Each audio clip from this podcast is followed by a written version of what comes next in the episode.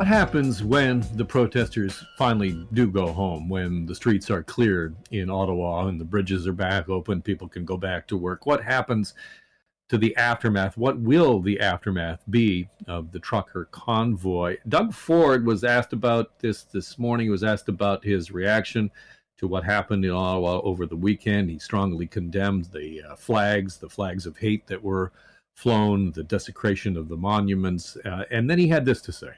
I hear the protesters. The province hears the protesters. The country hears the protesters.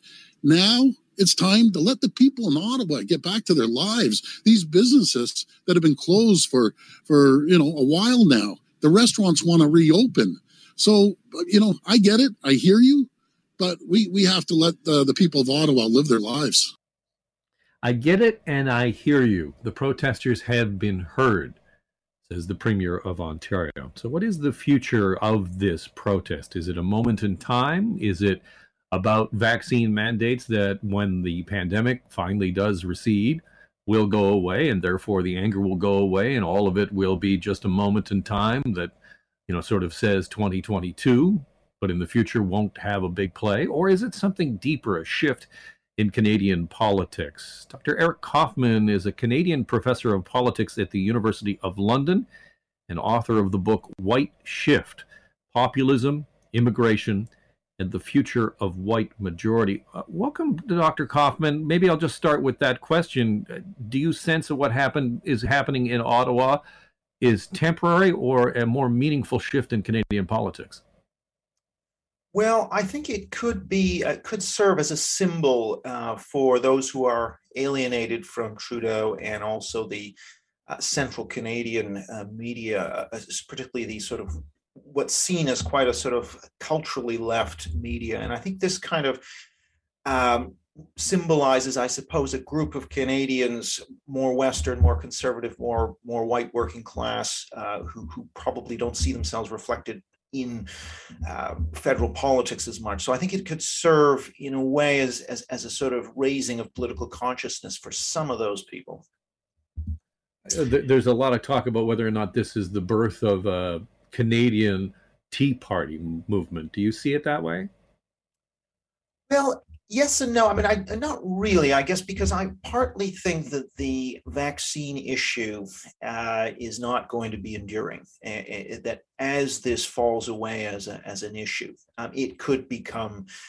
Uh, something people forget about. And also, it's the case that if you look at the profile of populist right voters or national populist voters in Western countries, uh, the vaccine issue has not really served uh, to, to, to sort of be a durable issue for these parties for, for various reasons, one of which is that the kind of person who tends to vote for these parties is somebody who tends to be concerned about being protected from certain dangers. And in a way, the, the more libertarian uh, appeal of, of the anti-vax is, is only going to have a limited cut through to a lot of the kinds of voters that tend to be the base for these parties. So I'm not, I wouldn't suggest that this kind of an issue will be enduring or will lead to a kind of populist movement of the kinds we see in Europe where they reach double digit support.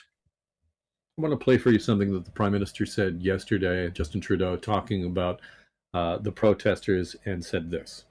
Yes, the concerns uh, expressed by uh, a few people uh, gathered in Ottawa right now uh, are not new, not surprising, are heard, but are a continuation of uh, what we've unfortunately seen uh, in uh, disinformation and misinformation online, conspiracy theorists uh, about microchips, about you know God knows what else that go with the tinfoil hats.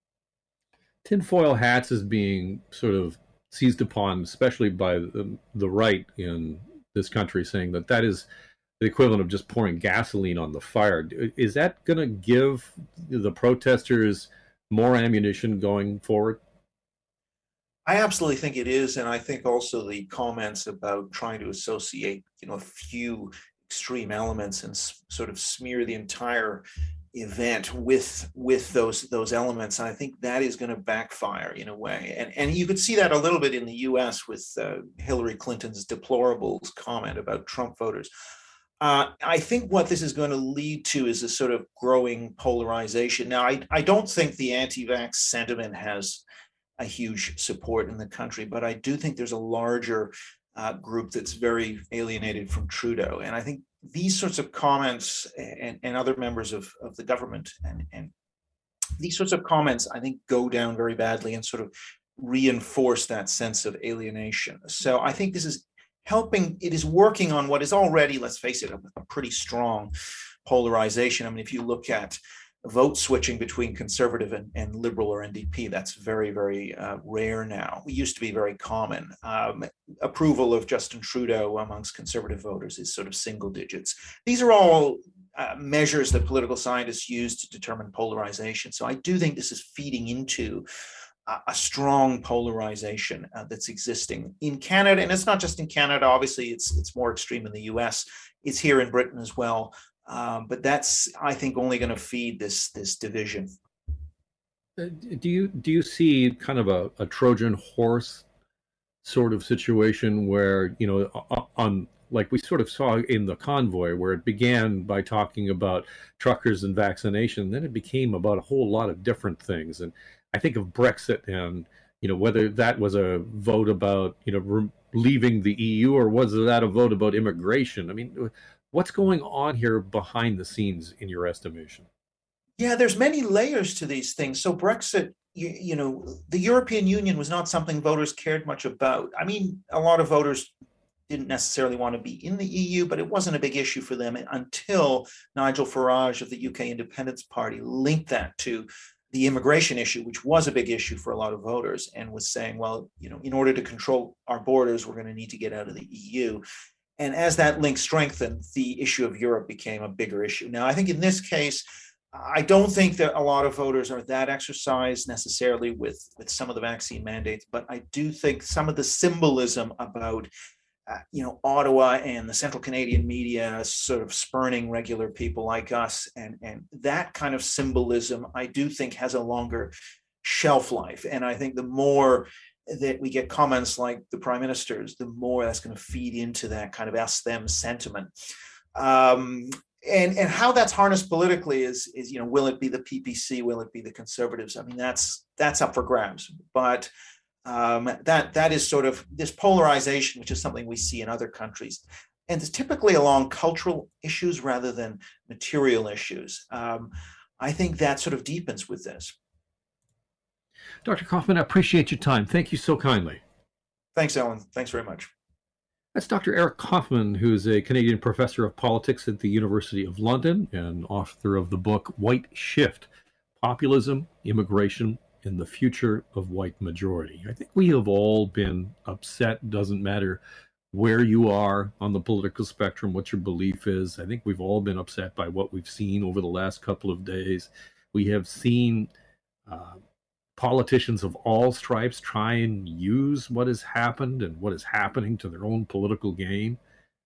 We, we have seen a conservative leader say, Well, I'll meet with them, and now he looks like he's going to be deposed as leader. We have seen a prime minister, as we talked about, fan the flames of division by saying, you know, tinfoil hats, which just sort of is an insult to anybody who just, you know, has some real concerns you know, you say, well, we hear you, but then do we really hear you?